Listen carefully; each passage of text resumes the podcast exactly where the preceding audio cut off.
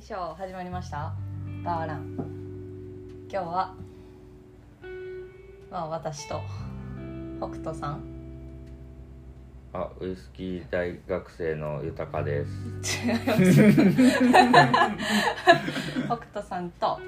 バーやってます北斗です逆なんすよ そして謎の謎の D です。は謎の D じめまして。よろしくお願いします。 まあこの方ね、ちょっとな謎多い方なんで、まあただね、ウイスキーのことをね、すごい、まあ特にジャパニーズなんかすごい詳しい方なんで、ぜひね皆さんお話聞いていただけた ら、何をおっしゃいますか。何をおっしゃいますいや今はジャパニーズ人気あるんでね、ちなみにまあジャパニーズ何が好きですか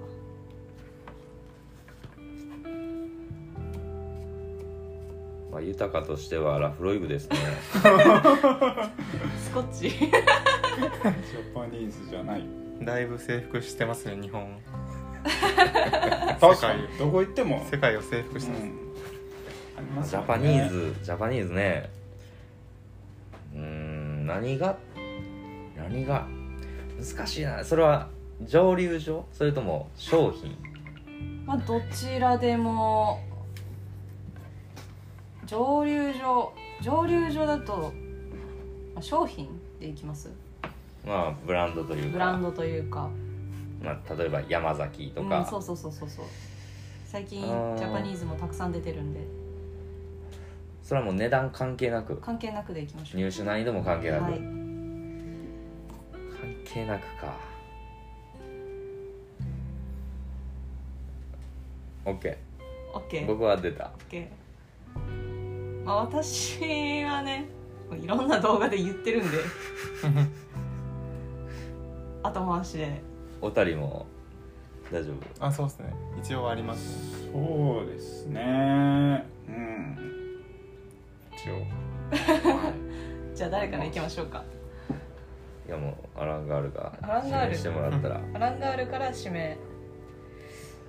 じゃあ豊君から行くあ僕からですか僕はやっぱり山崎が好きなんですジャパニーズの中で言うとえ山崎、まあ第1号ね そうですね、うん山崎やっぱりその値段とかも全くかん考えないで飲めるとしたら山崎18を死ぬまで飲みたいですね死ぬまで飲みそうたですいねはいや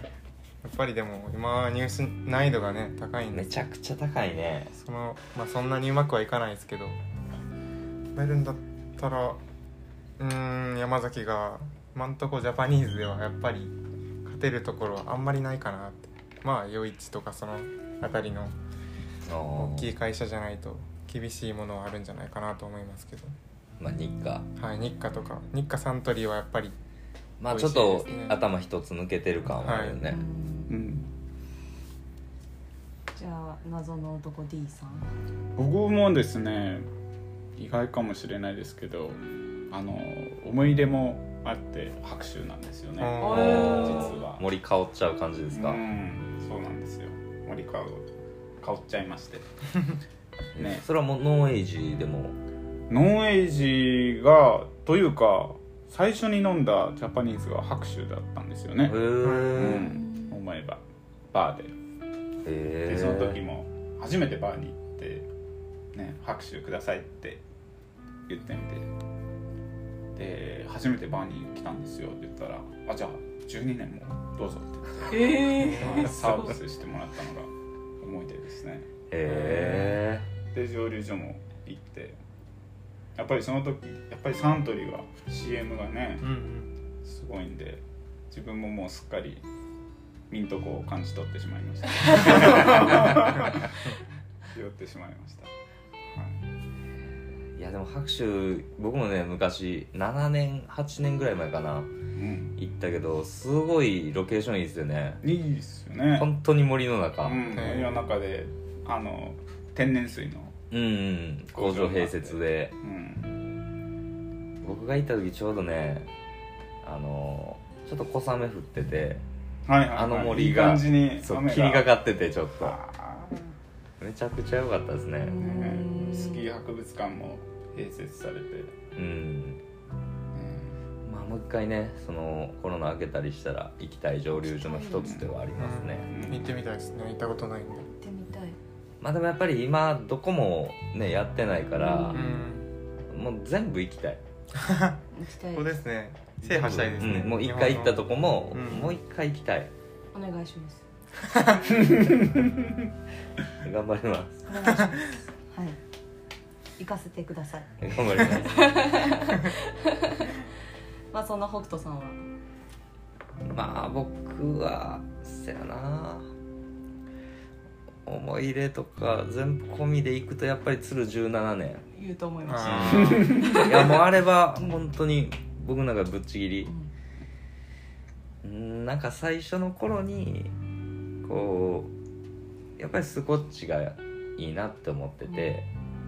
どうせジャパニーズ大したことないやろってそんなに飲んでなくてで自分が働いてたホテルにあったのが竹鶴1721と鶴17年、う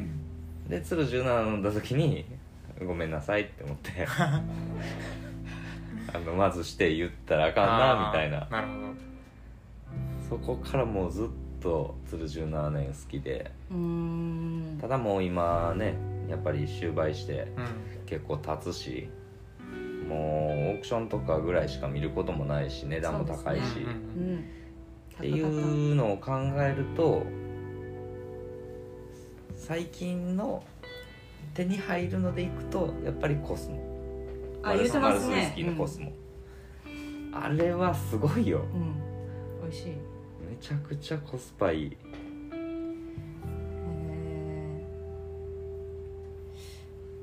入手難易度か考えまあまあまよかっあたその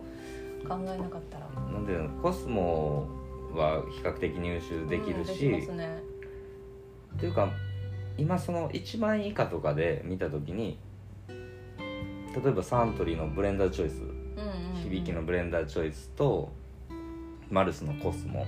うんで限定品入れていいんやったらラッキーキャットとかマルス、うんうんうんミンもうトあ面の白かっそうあのだってあれ言うたら6000円ぐらいとかでお釣り来るわけやんかめちゃくちゃコスパいいようんうんだからそやっぱりその辺の価格帯やったら今僕の中ではマルスがもうぶっちぎりたあうーんへーあ私ですかいやまあだだ誰でももうね私私うーんどうだろう当時安か安めのお酒で言ったらスーパーにかクリアってずっと言ってるんですけど、あのー私多分日課好きなんだろうな宮城京2000めちゃくちゃ好きですねへえはいはいあれは本当に飲んだ時にびっくりしたというかあんまり宮城京を飲むことがなくてそのオンエイジとかでうんうんシェリー感ちょっと感じちゃうからあずっと夜市飲んでたんですよあの日課バー日課うんとか行ってもーフィード好きですもんねそうなんですよもう夜市ばっかりロックで飲んでたりして、でいやー宮城京なーって思いながらまあスーパーニカクリアが、ね、構成原酒が宮城京入ってるからおいしいじゃあちょっといいやつ飲んだらうん、うんうんうん変わるかな変わるかなと思ってうん2000飲んだらめちゃくちゃ美味しかった うんあれ好きですねうん日課ウイスキーはだから飲みやすいなってすごく思いますうんうんうんなるほど優しい味がするねやっぱフルーティーな そうところがそうそう、押されてますしうんなるほどうん、でも私は日課好きですねやっぱなんかこう4人まとめてみたらみんなサントリーと日韓なっちゃうんですねは え逆にじゃあ新興蒸留所でこう例えば飲んでみて、はい良かったっていうところとかはあったりする新興蒸留所、ね、新興蒸まあ最近で言うとまあもちろんあっけしまあ一郎ズモルトは新興に入るんかなあれが先駆けみたいな感じ、 2005年ですよねえー一郎さんは、まあ一郎ズモルトはちょっと置いといて、うん例えば三郎丸鹿之助、あはいはいえー長静浜岡静岡うんうんそれぐらいですかね明石なんか明石は昔から明石から一番古いですねなんなら一番古いです桜をとかあー桜桜をを桜尾戸河内うん朝霞とかねああ坂本だよねその辺は結構飲んでる感じ一応一通りは飲んだんですけどうん正直どこもなんか感動するほどのものは感じなかったし、うん僕はそんなに魅力は感じなかったですね皆さんどうですかどうでしょうあっけしさんとかはすごくアイラにうん近いスタイルを最初から推しててその通りのが今できつつあるのかなと、うんああなあるっほけどしとあと三郎丸もその感じはあるかな、ううんんまあ最初からねそういういう方針で作ってるしその姿勢が伝わるのは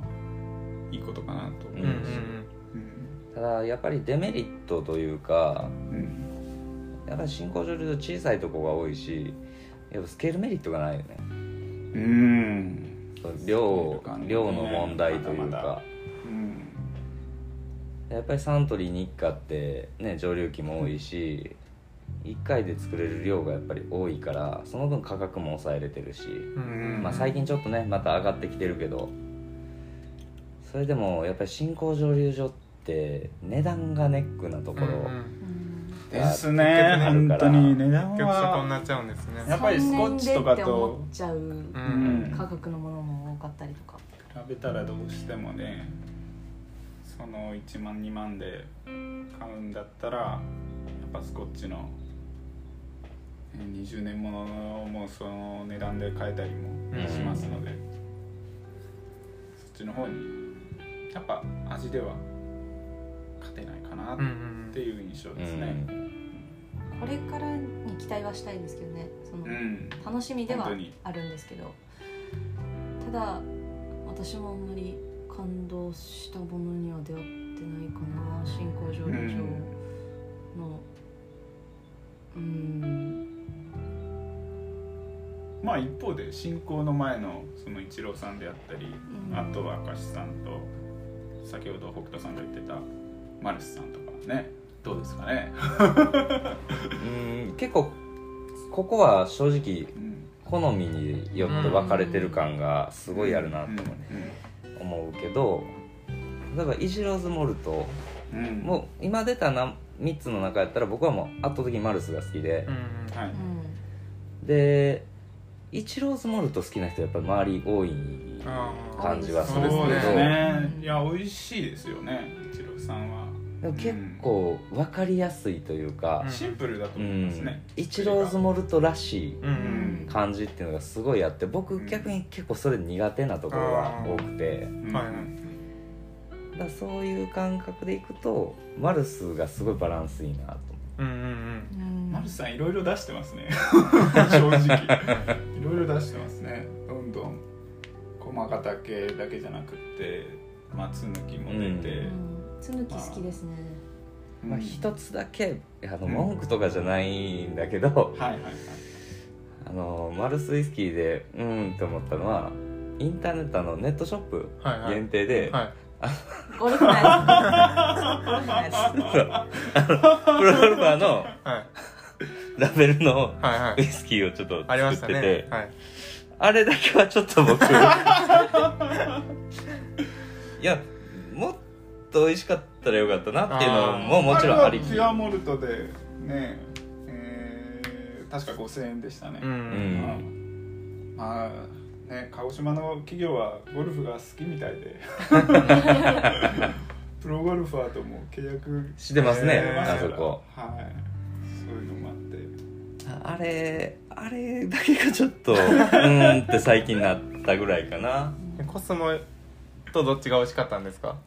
僕はコスモ圧倒的そうなんです圧ね倒的コスモコスモ、うんえうん私駒ヶ岳秩父と秩父駒ヶ岳を、まあ、店にあったんでうまあ飲んだんですよ、うんどっちもテイスティングしようと思ってうんあのまあまあブラインドというか、まあ、どっち入れたかなぐらいで飲んでたんですけど、やっぱり秩父って分かりやすい、うんまあ、駒ヶ岳も分かりやすいですけどうんうん秩父の独特のあこれ絶対秩父やみたいな、うん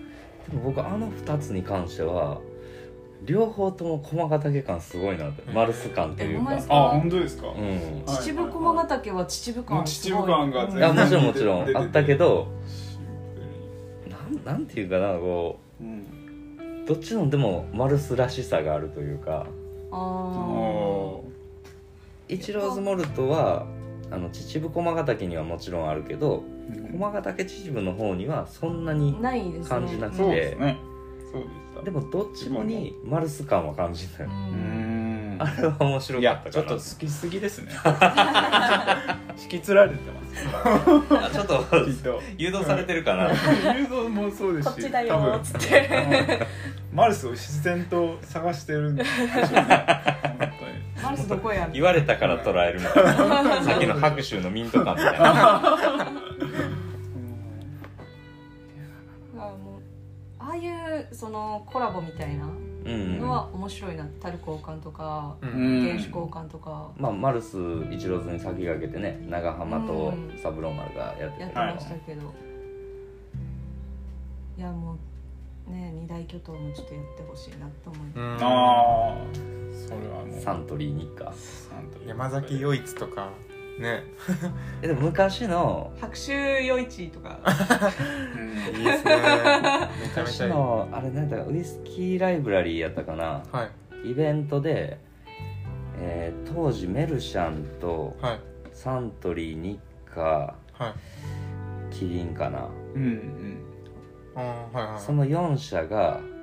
それぞれ原酒持ち合って、はいでテーマをそれぞれの蒸留所そのブレンダー1人ずつ出てきてはいはいははいはいはあそれサイト見たことあるいなんか一回話してますねそうそうそううん確かそのブレンダーごとにうんそのテーマをいうんうん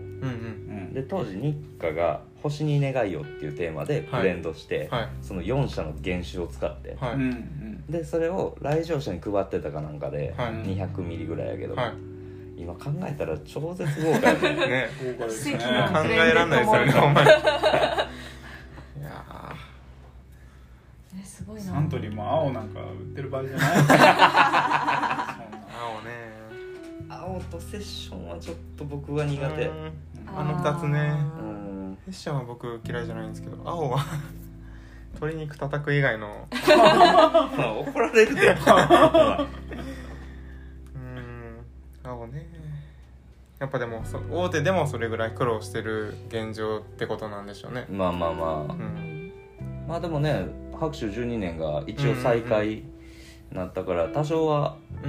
ん戻ってはきつつあるんかなっていう感じはするけどねサントリーさんはでもやっぱり業界で言われてるのが2023年ですねうんやっぱり山崎蒸留所ができたのが1923年で100周年に向けうんてなんかするでしょうってまあするでしょうねそこがちょっと楽しみなんですけどうんどういう攻め方で来るんですかね今まで50うん年55年と来てるからその60年山以崎上が来るのか そうあ山山崎崎100 100年年うんお金を取らない残かそうなんですよね小瓶でみたいなお金置いとかないといけないですねいやほんとね最近もうウイスキーが高いのよ高いですね高いどんどんお金なくなるうんちょっとジャパニーズからそれちゃうんですけどアイラなんか最高く近ないあっすかそうそうそれを今言おうとしたんで すよアイラがめちゃめちゃ高くなってて半年前とかなんかアイラで安い代表といえばカリラみたいなはいはいはいはいアイラのそうですちゃんとピート聞いたやつでうんそのまあある程度お手頃な値段で買えるって言ったらカリラっていうイメージだったんですけど最近そのカリラも他人頼みのカリラですら結構値段上がっちゃっててアイラ アイラ追えないなーって思いながらちょっといや悲しくもなうりま今した買わないともっと上がると思うよあな軒並み高くなってるなっていう印象が、全体的にですけどねまあまあ他ウもイス含キめてねー高いなって思いながらうんすごいですねフィーバーしてますねいやすごいよーやばいっ本すすぐ売り切れちゃうし高いのうにんもうないんだって思ったりとか、うんいやすごいなって思いますねまあそのウイスキー人気のご時世とそのこのコリコロナのご時世がもう見事に合致してそのうんバーで飲んでから買うみたいなことが全くできずに味知らず当にうんとりあえず買ってからうんまあネットで評判見てそれ開けるかどうか決めるみたいなそういう飲み方の人も結構増えちゃって、ううんんちょっとね ちょっと怖いなぁとは思ってます人気がまあどこまで行くんかなっていうのはすごいずっと最近思ってるけどいいかなうんいやでもブームがまだ続くかなと思うんですけどね、まあまあままだあまだまあ、安定供給できるまでは続くかなとは思ってるけど、まあ、なかなかねちょっと日課さんに頑張ってもらいたいその、買うウイスキーね、日課ウイスキー頑張ってブームが落ち着いた時にその新興蒸留所がどれだけ生き残ってるのかみたいなのも結構うん、そうですね考えたりはしますけうど、んで最近ほらあの鹿之助さんがうんあ MHD はい、と、 MHD とっていうのもああいうなんていうか生き残り方というかそういう戦略も考えていかないかんのかなとは思いますけどね進行のところもあのニュース見た時すごいなと思いましたうんよ、ういやんうんカノスケ MHD かみたいななんかあ日本頑張ってんだなって思いながら、うんすごいですうね、んまあ、でもどういう形になっていくんかなっていう感じもするけどうねんそうですねうん来年うんちゃんとしたのがだる出るみたいだしえセカンドは今年発売されるんうでん、うんうんなんか言うてますねあのそういいな鹿之助いや戦術行ってきたんですよね行きましたー、夜来ましたねめっちゃ綺麗でしたよねうん本当にすごい綺麗やったなんか近代美術館みたいなそういう感じの見た目でしたねうん本当に見学しに来てくださいっていう感じのうん中というかまあ、あのテイスティングのねカウンターがまた ああめちゃめちゃ良かめっちゃくちたですゃ良かった横長に広くてそうです海を眺めながらあのドア開けたら海が広がってるって完璧ですよね本当に椅子座ったら完璧ですね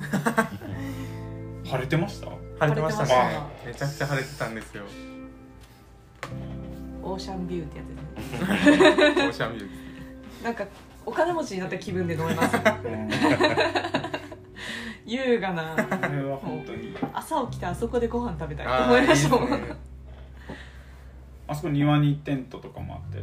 ーなんかカバマーンベキュガーールととかもかそう釜もあって言ってましたうんすごいですよねいいとこですよいやーこのスケも面白かったですね面白かったですねうんまあ、鹿児島はね面白かったね面白かったですバーにも行かれたようであ行きました行きましたすごいねあの紹介してもらったんですけどすごいもう元気重視な女性方がいらっ しゃる田さんと同い年のそうですそうでですすよね、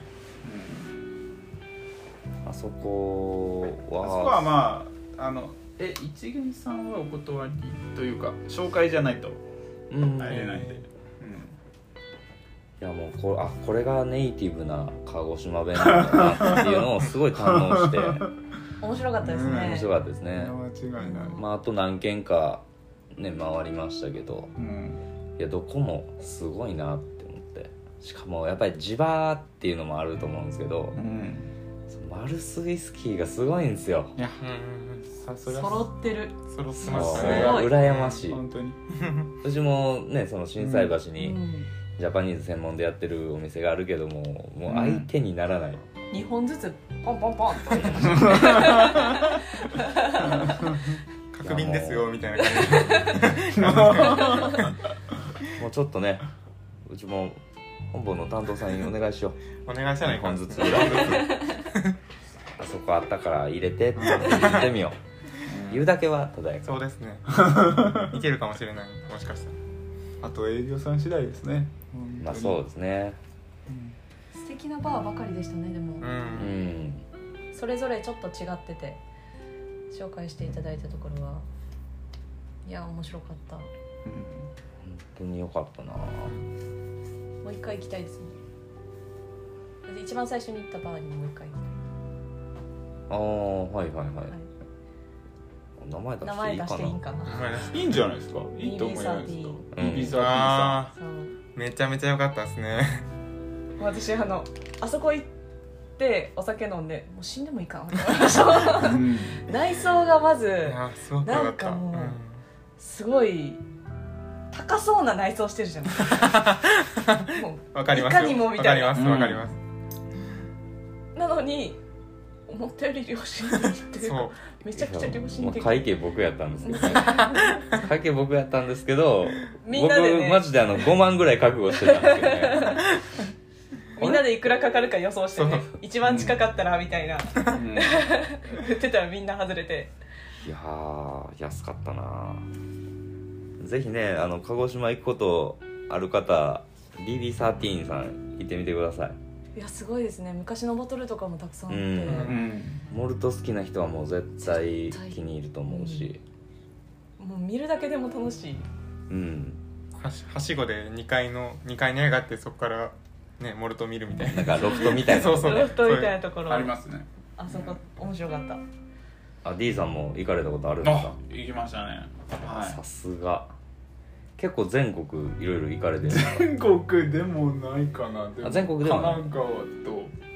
ねあと香川にもいてああ鹿児島にもいてって感じっすねはい私香川行きたいんですよねへえなんで キルホーウーマンですかああーそっかシャムロックさんに行きたいシャムロックさんシャムロックさん僕も行ってたんでわあすごいあというかうんシャムロックさんで拍手を飲んだんですよねあへえ拍手を飲んだのがシャムロックさん、はいへえうんぜひ行ってそのお話をねあのうちのお店に来てくださったお客様でその香川にしばらくいた人がいて、はいはいでシャムロックさんとかあと教えてもらったのはタビさんっハビさんはいていうバー、まあ、シャムロックさんの、うんうんうでん、近くだったえっと、教わった人がいろんなところあにー出してるみたいな感じへのえでタビさんっていうのもあるんですけど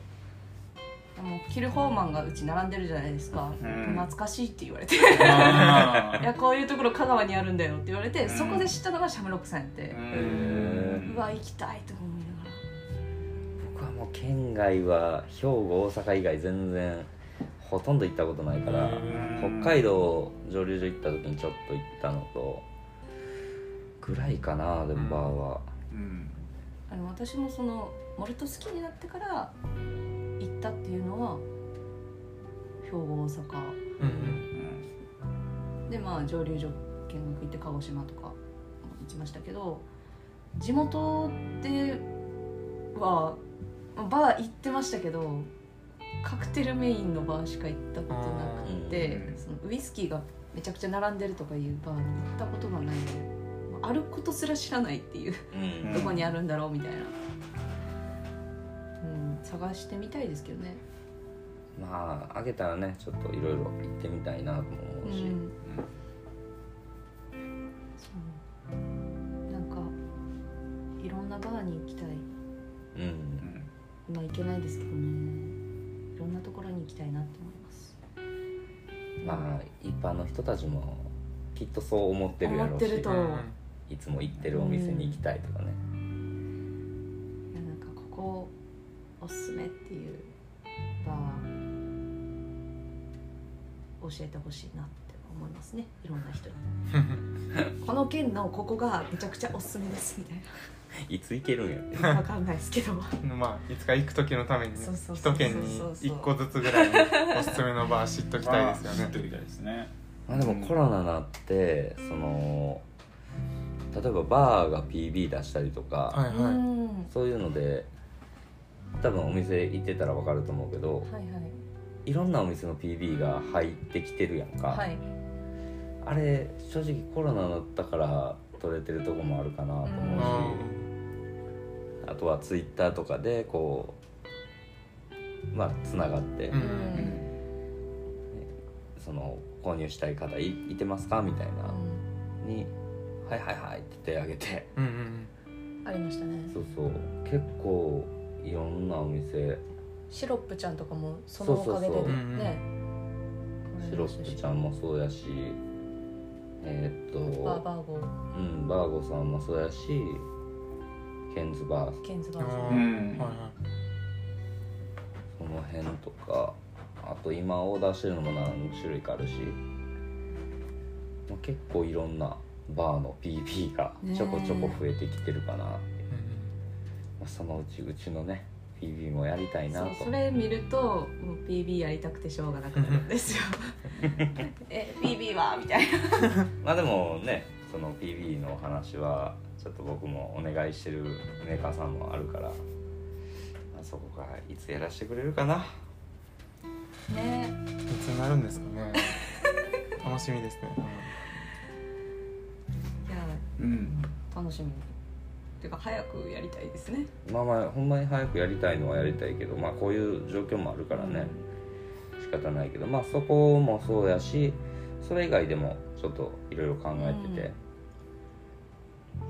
まあこれこれがアップされる頃には情報解禁してると信じて喋る けどあの関西ウスキーラバーズ、はいはいね、前も収録してた、はい関西ウスキーラバーズ、ね、翔平さんと、まあ、僕と僕副管理人やってて、関西ウスキーラバーズの PB を先にやります おおすごえっと内容がグレン・キースうんおキースの、えー26年、はいはいまあ、これを比較的こう、ね、リーズナブルな価格で、うんまあ、お届けできたらなと思ってい今キースまあまあ人気ですよねうん人気出てるねうんまあ長熟がこの先ねあんまり出てけえへんやろうしうんで、まあ、テイスティング実際ねここの、まあ、D さんはしてないけど、うんここ3人はテイスティング1回実際にして、はいはいはいまあ、それ以外にも全部で7人ぐらいかな、うんううんん7人ぐらいでテイスティングして、まあ、ありかなしかっていう単純な話でうん行った時に、えー7分の6ありとっはいはいはいていうぐらい、まあ、みんな高評価やったしいい出来なんですうね美ん味しかったですねあれは結構楽しみかなリリース自体は、えー問題なければ来年年明けすぐぐらいうんの予定で、まあただちょっと今船の関係とかで遅れたりがあるから、はいはいそれが遅れるともうちょっとずれ込むかなっていう感じはあるけどうんうん楽しみもうボトリングは済んでいやボトリングもまだ,、ですよねてかこれからラベルとかうもんラまベだルらもこれからはいはいはい楽しみですねラベルとかいや楽しみですねあーもっていうかもうまずやるって決まってじゃあラベルもうデザインもじゃあこれからやっていきましょうっていう段階なんでうすそうですね、はいはいはいとりあえずやるっていうことははほいぼ確定してしたんで、まあ、どういうラベルにするかっていうのとう、んまあパッケージ実ング際、ですねうん、実際どれぐらいの本数が取れるのかっていうのがねまあ詰めてみないと分かんないんで、わかんないですからねうんまあ、想定で285本はただこれがね多少上下はすると思うんあうで、んそれ次第で、まあ、価格が最終的に決まるかなっていうところで、うんただ希望としては、まあ、2万円ぐらいうんうんその関西ウイスキーラバーズを通してっていうのであれば2万円ぐらいの価格で一応通常価格としては、まあ、2万3000から5000うんはっいていうのを想定しますうんでも安いですよねまあまあ26年っていうスペックで考えればすごいなぁ LPB アランとか キルホームとかうんラフロイグってどうですラフロイグやらせてくれない黒い具は ねやらせてくれないなシークレットでなんとか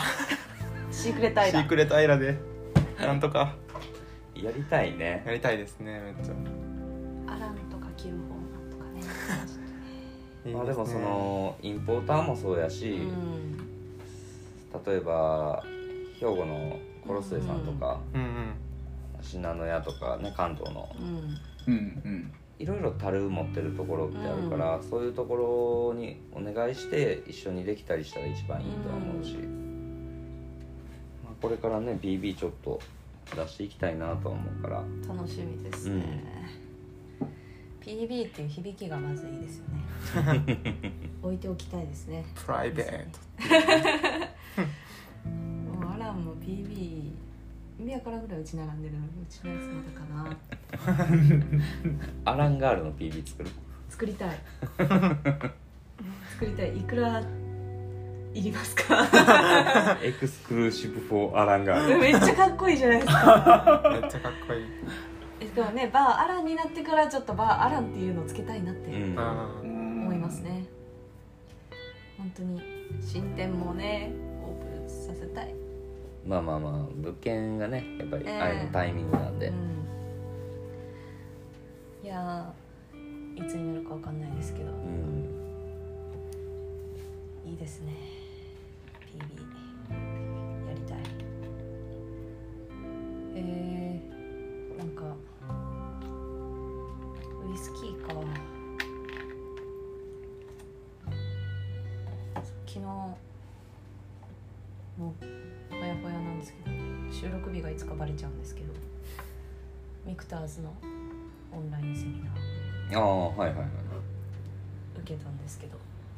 まあまあ一緒に受けたからね一緒に受けましたねなんか本当に私飲めるバーボンを探したいんですよね今うんまあその気持ちは分からんでもないかな美味しいって思えるバーボンうん、うん探したい、んなんか苦手なものあります D さん苦手ウイスキーで苦手でバーボンで苦手でいやももうウイスキーであ苦手やなこのニュアンスやったりこうこういう系統意外と苦手やなって苦手とは思わないですよねああうんこういうものかっていう感じで捉えますよねーなるほなんだっけな一番うわっって思ったのがえっとインチマリーかなどはめちゃめちゃな海苔の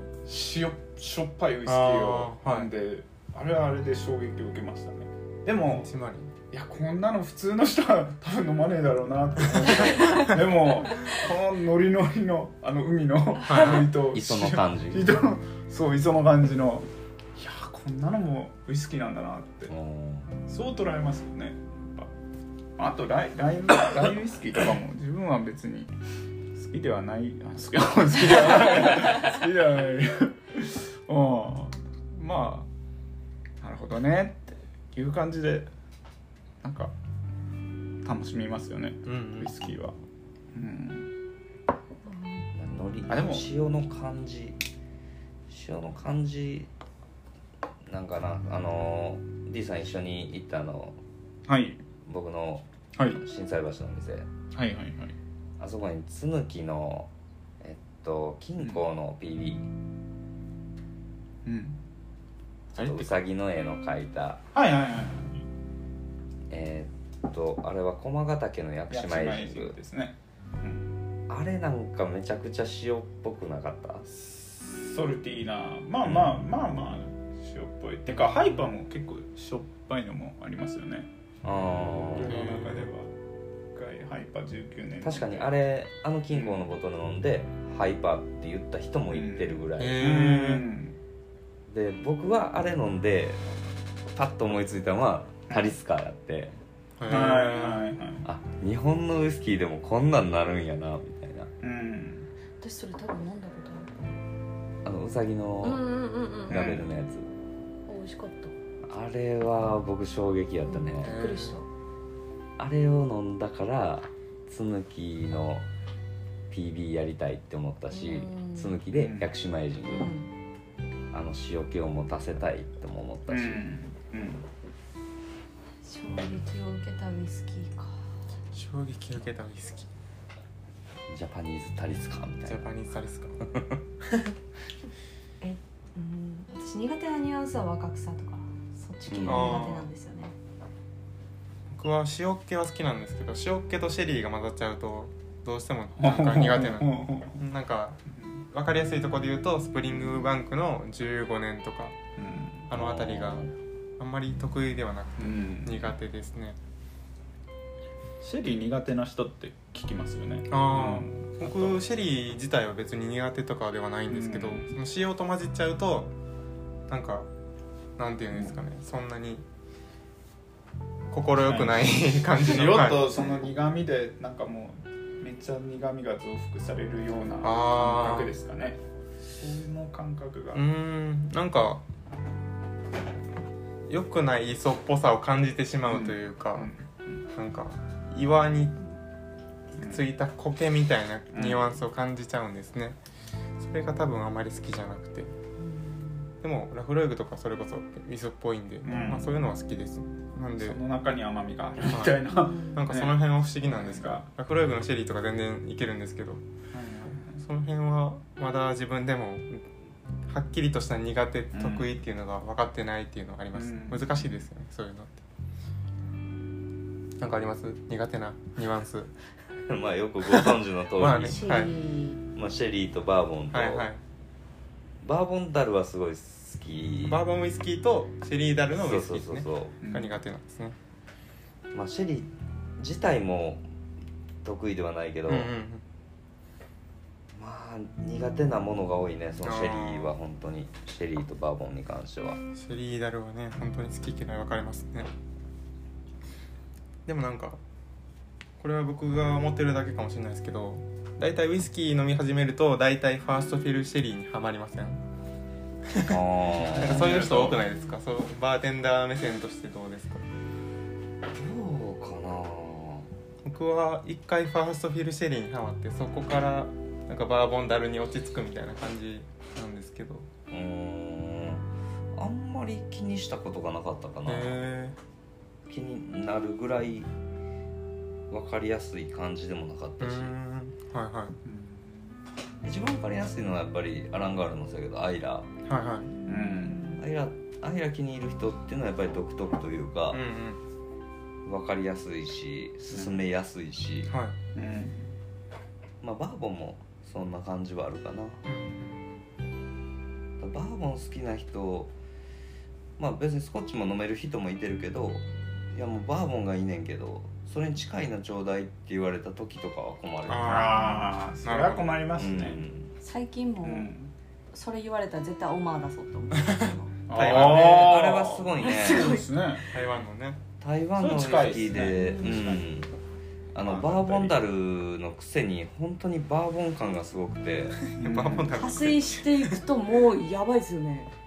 なんていう近のいスバーコボンッチとかでうんこうバーボンダル使ってるアイテムっていっぱいあるけど、はい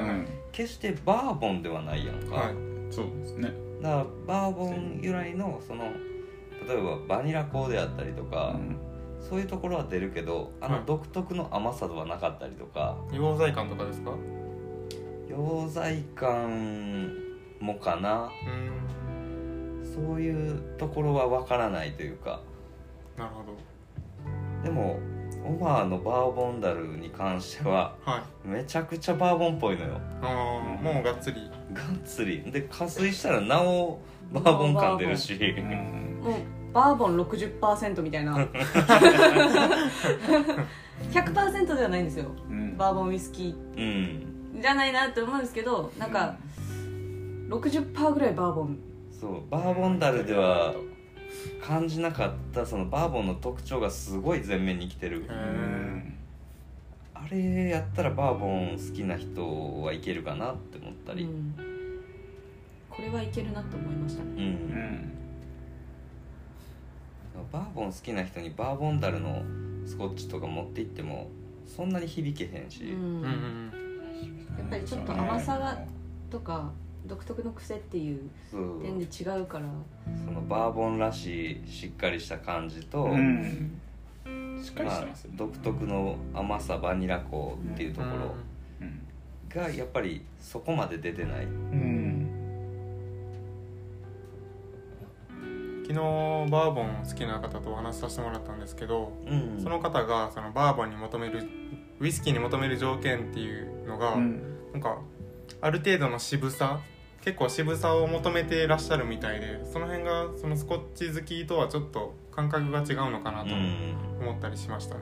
これはやっぱりそれこそ北斗さんがシェリー嫌いな理由って渋さとかじゃないですかそうやね渋さもそうやしまあ重たさであったり、うんだからそのあたりあと担任感うんそうですねやっぱ樽由来のうんうん樽感まタルタル由来というよりは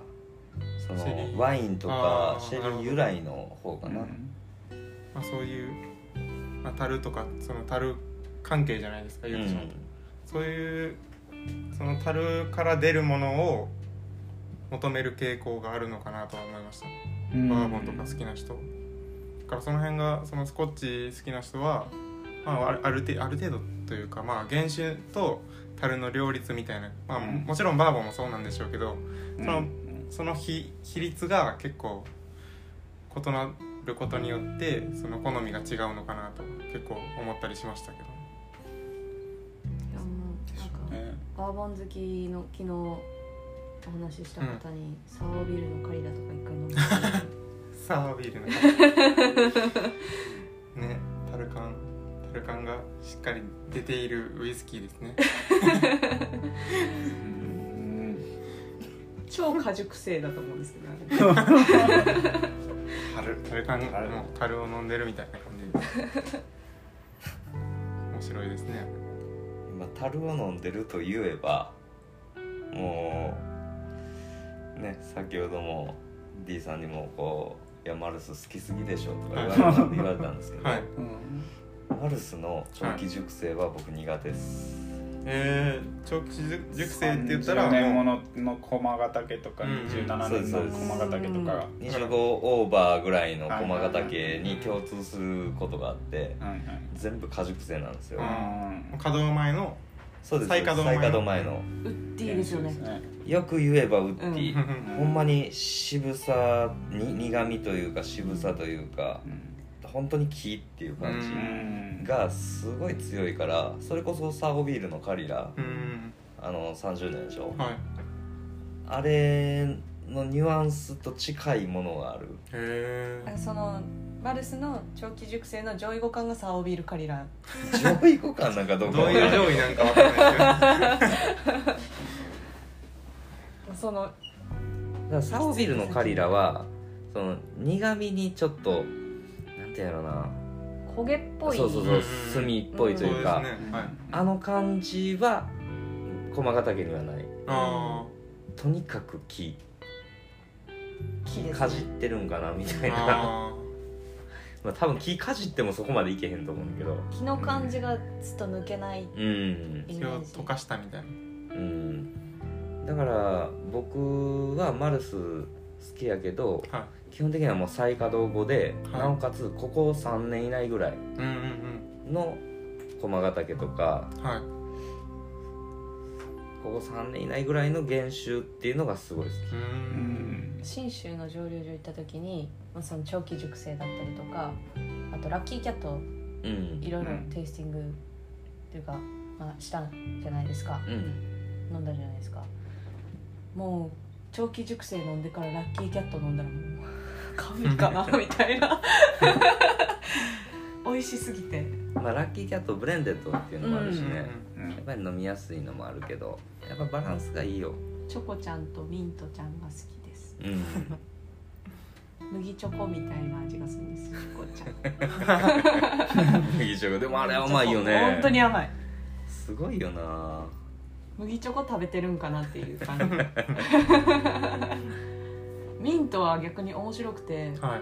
ミント感じるんですよえー、それはさっきのさっき拍手そのフレーズ聞いたぞいや本当にミント感じるんですよえびっくりしてあこんなにミント感出るんだって思いながらあそうなんですね、はい、美味しかったです美味しかっミントちゃんなんなんだか記憶がちょっとあんまりなくなったーたと信州の上流で一番びっくりしたのが IPA の一番最初のやつ、第1弾か うな、んあーお一番最初飲んだんですか飲みましたあららら2人で最初に行った時にあったあったまだ残ってましたよねうん2回目行った時なかったですけどうんあのラベルが青じゃないやつ、ね、そうそうそうそうへそうっすよ今第2弾弾第3弾がはいちょっと光沢はいはいのはあいる青いやつねあのイメージですけどねそ第1弾がびっくりしてうそう第一弾がもうすごかった面白いで飲まれましたかあー僕も飲んで衝撃でしたねへこんなにビール感、 IPA じゃんってウイ嘘スキーちゃうやんってまさに IPA 本当にすごかったんですよねあれは、まあでもうちのそうのん心斎橋の店長も、うんあのー駒ヶ岳のあの南信州ビールうん、 IPA のタル使っはいはい使ってるあれのビール飲んだらしくてうんめちゃくちゃ良かったって言ってたし、そこもいろいろ出してますからねゴールデンエールとかえー、ヤマソーベニオンとかうんういんろいろ種類出してるんで、ねヤマソービニオンあのワインうん、四季ああれあがれ良もかいっいたなですね好きー美味しかったですあねれ良かったね美味しかったです調理所限定あれは蒸留所限定じゃなくてえっと信州限定ああ信州限定全国でぜひ売ってほしいですねあれはいやー出てほしい うん樽が貴重だからってことなんですかねルートどうなんでしょうねそこはメーカーさんに聞かんとああそうですねなんかもういや変でもにほねんま地域限定とかがあったりするんでねマルシさんは、まあまあまあ、マルスさんもそうやし他のメーカーさんも例えばあっけしなんかももう免税店限定とか、あいや、えー、と北海道限定出してたんでであもありますよね、そうそうそんなんも出ししてたし、あとは一昔前の日課なんかはめちゃくちゃ多かったですからねうん地域限定はうんうんうんその営業担当が話決めてたらしいんではいはいはい営業さんがこの主販店とかと話してうんいやこういうの出したら売れると思うんやけど、うんっていうので例えば地名ついたシリーズとかうん横浜とか国分町とか、はいはいはそういう地名ついたシリーズのウイスキーを出してたりとか,、うだかんらそれはもうそこだけでうん出すようなうんうんやっぱそういう面でその希少性というか付加価値つけちゃうとその転売とかがやっぱり問題になってきますよねまあ今はね、ん当時はやっぱりそういうの全然なかったし、うんうんうん逆に言うと売れないから、えー、と日課の場合はその地域えー、と町の名前とかつけてたやつははい基本的に5000円で販売してて、へでもえーまあサントリーよねサントリーが5000ぐらいのウイスキーっていうのが弱かったから、えはいうんあー弱かったじゃないえ強かったから、はいうんそれに勝てるアイテムってなんやろうっていうので地域限定でああそこの地域を抑えに行くっていうので作り出したやつでだから当時は転売とか全然なかったし、まあ、むしろウイスキー見向きもされてなかった時代、だから今はちょっと状況が全然違うかな、 V 字回復しましたねいやすごいですね本本当当ににまあそれでも80年代90年代うんぐいらやい叶のわ売ないり上げに全然届かないって いうのこがのグラフ見てほしいですね一回あ回のグラフすごいんですよ今が一番売れてるって思っちゃうじゃないですかやっぱり今しか知らないとでも売れ方は違ってたと思うしあーまあうんだって例えば今って結構高いアイテムがすぐ完売したりとそかう、ですねねあのー、3万円とかのウイスキー200本がすぐ即完売みたもいうな、 10秒とかでねでも昔は多分そんな売れ方してないし、ううんんそれこそオールドとか角とか、うんああいうものが山のように売れてたっうんうんていうような時代やと思うからまたちょっと比較の仕方も違うんかなとは思うけど、うんそうですねその高い次元でのブームっていうことですよね今はシングルモルトとかうの、んそっちのそうやねの指向性が高くなっうんた部分でのブームっていうのうん昔はもうそれこそ家庭用であったりっていううん消費やったやろうし普通のものが普通に売れてた、うん、まあそんな感じで昨今のジャパニーズ事情というかまあ、ジャパニーズもそうやしなんかウイスキー話いろいろ言ったけどみねバーボンの話もしてなりましたけどまあ新興蒸留所これからに期待みたいなうん感じ で終わりましょうかまあ日本頑張ってほしいですねまあなんだかんだねやっまぱあまあ日本なんで、そうですねあとはやっぱり自分も気になるのはつ来年とかのワールドウィスキーアワードとかでどこが取るのかうあん楽しみですねーまあ興味ないとか言いつつやっぱ日本は意識しちゃうみたい な、ね、そういうとこありますもん見ちゃうとこあるんでね、まあやっぱり頑張ってうほん、しいな頑張とってほしいですねめっちいゃやもうコスモが取りますよ取ってくださいコスパまあなんだかんだコスモはちょっと輸入原酒がね入ってるんで、ううんん、ジャパニーズとは言えまなあいジャパニーズとは言えないとは言えないですよね、やっまぱあ、り有名な話というかね、うんまあまあということで今日はありがとうございましたありがあとうりございがまとうすございました